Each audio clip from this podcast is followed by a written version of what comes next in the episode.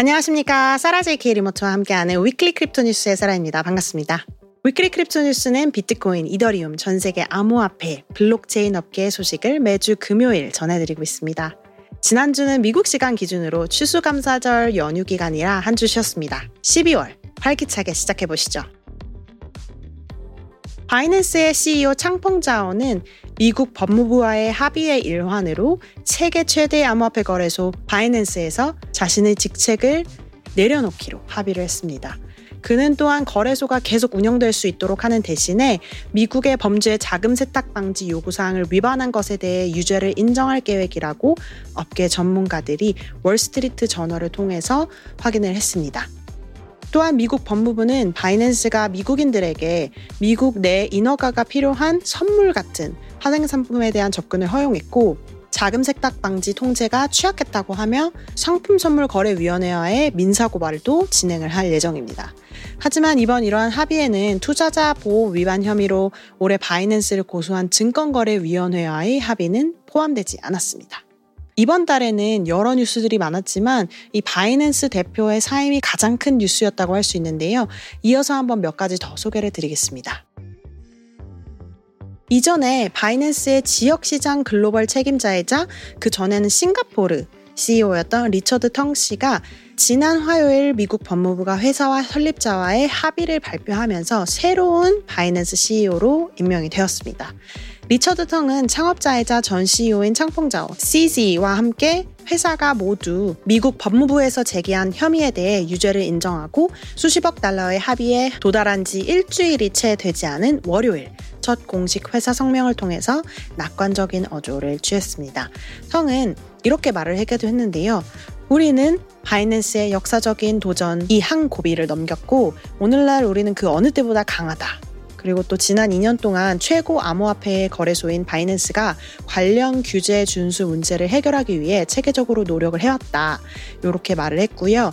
바이낸스와 미국 법무부 간의 줄다리기는 사실 정말 오랜 시간 지속되어 온 일이에요. 그래서 바이낸스 같은 큰 기업이 아니었다면 사실 뭐 이렇게 길게 끄는 것 자체도 가능하지 않았을 겁니다. 뭐 어쨌든 큰 드라마 없이 잘 정리가 된 것 같고 새 CEO도 최대한 이 사건을 크게 자극하지 않고 넘어가고자 하는 그런 의지를 표명한 것 같네요. 청취자분들은 이 뉴스 어떻게 보시나요? 뭐 이 이외에도 다른 유명한 암호화폐 회사들이 이 사건에 대해서 여러 고무적인 말들을 좀 했었는데 어쨌거나 다들 바이낸스가 잘 싸웠다. 뭐 이런 분위기인 것 같네요. 여러분들의 시각도 궁금합니다. Sarah 골뱅이 dailycryptonews.net으로 언제든지 메일 주십시오. 미국 정부는 수개월 동안 불법적으로 10억 달러 규모의 증권 투자 계획을 조직한 혐의로 암호화폐 설립자 리처드 하트를 기소를 했습니다. 하지만 이 인물은 지금 아직 잡히지 않은 상태고 전 세계적으로 광범위하게 수색이 되고 있습니다. 이 기소건을 좀 더 살펴보면요. 지난 7월 미국 증권거래위원회 SEC는 암호화폐 헥스 프로토콜이 암호화폐 증권을 판매하고 홍보함으로써 증권법을 위반한 혐의로 그 대표자인 리처드 슈엘러, 어, 뭐 온라인 상에서는 하트라고 불리는 이 인물을 고발을 했습니다. 현재 SEC 변호사들은 연방 판사에게 소송 절차를 지금 진행하려고 하는데 그 첫 단계인 하트 이 사람에게 이제 관련된 서비스를 제공할 수조차도 없다 이렇게 통보를 했습니다. 왜냐하면 이제 연락이 안 되니까요. 어, 이 하트라는 인물이 연락도 안 되고 행방이 묘연한 그런 상황이라서 이제 어려움을 좀 토로한 것으로 보입니다. 어, 이 인물은 핀란드에 있는 것으로 지금 현재는 알려져 있긴 한데 뭐 다큐멘터리도 찍었던 것 같고요. 어, 그리고 이 인물 자체가 트위터에도 계속해서 게시물을 올리고 있어요. 근데 뭐 이제 연방 판사나 뭐 지금 증권거래위원회 쪽에서는 찾을 방법이 없는 것으로 보입니다. 어, 이로 인해서 하트는 아직 범죄 혐의로 완전하게 기소가 완료된 것은 아니지만 최근 그가 조롱했던 이제 몇몇 암호화폐 창업자들이 사실은 이 인물과도 운명을 같이 하는 것 같아 보입니다. 어, 한번 볼까요? 테라 설립자 권도형 씨, Three Arrows Capital 설립자 수 주 씨, 지금 다 약간 조롱을 하는 그런 상태였는데 각각 자신의 암호화폐가 붕괴된 이후에 몇 달 동안 계속해서 이 하트 씨와 마찬가지로 트위터에 자신만만하게 게시물들을 올렸었잖아요. 근데 결국에는 두 사람 다 모두 붙잡혔었죠. 그리고 이어서 이 드라마의 주인공이 된 헥스 프로토콜을 잠시 소개를 해드리자면요. 연간 38%의 이자율을 준다는 staking, 뭐 mining 프로토콜입니다. 하지만 청취자분들이 좀 한번 보시라고 일단 에피소드 소개란에 웹사이트를 적어두긴 했는데요. 절대 투자하시라는 말 아닙니다. 반복합니다. 이 팟캐스트를 듣고 절대 본인의 돈을 이 헥스 프로토콜에 넣지 마세요. 뭐 staking이든 mining이든 뭐 다른 투자 종목이든 이자율, 수익률 뭐 어떤 뭐 명목으로든 38%가 되는 경우는 이 세상에 거의 없습니다. 이런 숫자는 뭐 민간 대출업체에서나 들리는 고금리 대출의 대출 이자율 같은 숫자인데요. 아주 무서운 숫자입니다. 암호화폐를 정말 믿으신다면 자산으로서 믿으신다면 이런 드라마틱한 말, 뭐 숫자는 최대한 경계하셔야 된다고 생각합니다. 이 프로토콜은 이미 많은 전문가들에 의해서 폰지 사기랑 비슷한 구조다 이렇게 이미 언급된 바도 있고요. 어, 그 뭐 그러나 저러나 어쨌든 한번 구경은 해보시라고 정보란에 전달 드렸고요. 자나깨나 사기 조심입니다. 어떤 프로젝트든 어, 사실 세상 어떤 일이든 정상적인 상식적인 범위에서 벗어나는 일들이 일어나면 조금 의심을 해봐야 합니다. 아직 이 뉴스에 대한 어떤 깊은 의미랄까? 어, 임팩트를 가늠하기는 조금 어렵지만 청취자분들 중에서도 BUSD, stablecoin 많이 가지고 계실 것 같아서 전달을 한번 드려봅니다. 바이낸스에서 11월 29일에 발표한 따끈따끈한 뉴스인데요. 어감이나 표현의 차이가 있을 수 있어서 일단 원문을 그대로 직역을 해서 전달을 드림을 알려드립니다. 다음은 원문 공지사항의 일부입니다. 팍소스가 새로운 BUSD의 민팅을 중단함에 따라 바이낸스는 2023년 12월 15일에 BUSD 제품에 대한 지원을 중단할 것임을 알려드립니다.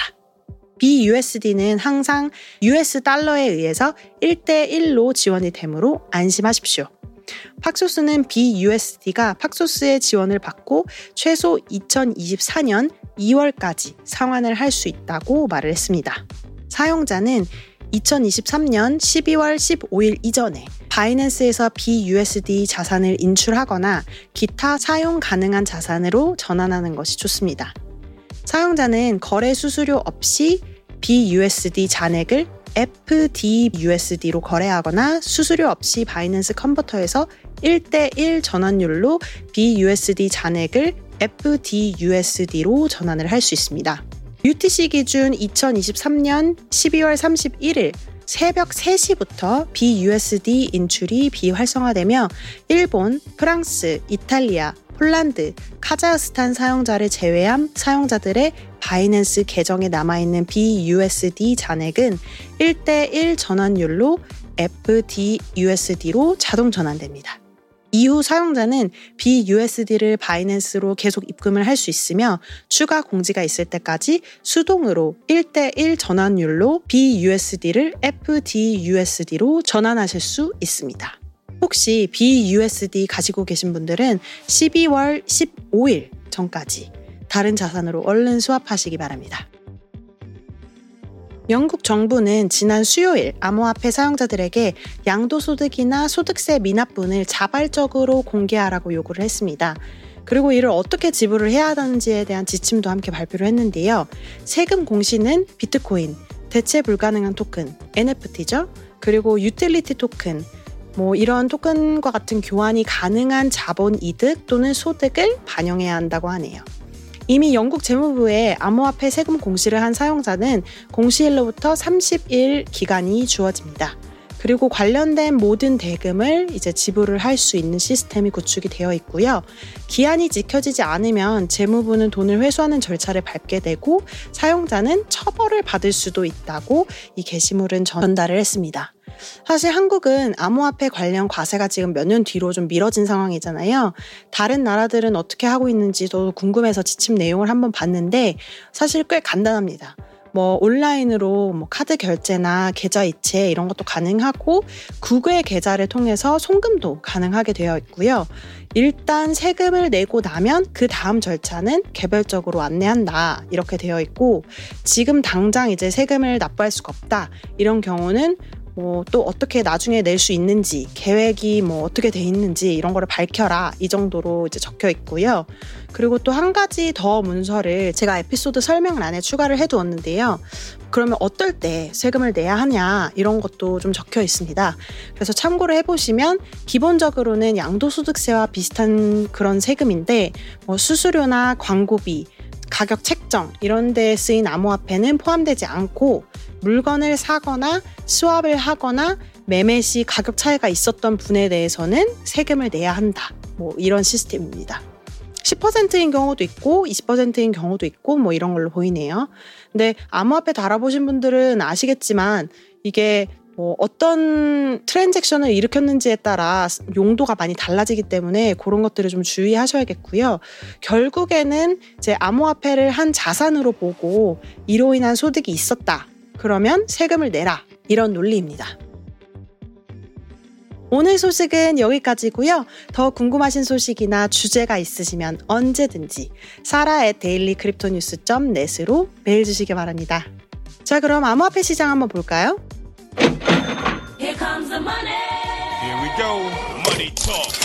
공포와 탐욕 지수를 보면 74.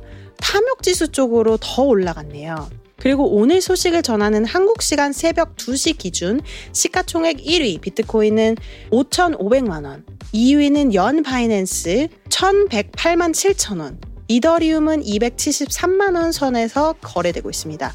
모두 지난주보다 훨씬 높은 가격으로 거래되고 있네요. 이더리움은 상승폭 역시 어, 지난주처럼 크지는 않습니다. 이어서 4위 메이커, BNB, 비트코인 캐시가 이렇게 자리를 차례로 하고 있고요. 이번 주는 일루비움이 7위, 에이브가 8위, 모두 10만원 선에서 거래되고 있습니다. 9위 솔라나, 10위 컴파운드 이어지고 있고요. 오늘 이 정보 역시 빗썸 코리아에서 발췌했음을 밝힙니다. 오늘 12월 1일 12월 첫째 주 Weekly Crypto News의 소식은 여기까지 전해드립니다. 혹시 매일 암호화폐 뉴스 찾아보시나요? Weekly Crypto News의 원문 기사들은 모두 Daily Crypto News 영문 버전의 팟캐스트에서 평일 매일 더 자세히 들어보실 수 있습니다. 여러분께서 이용하시는 팟캐스트 플랫폼에서 항상 구독, 좋아요 잊지 마시고요. 다음 주에 다시 뵙겠습니다. 감사합니다.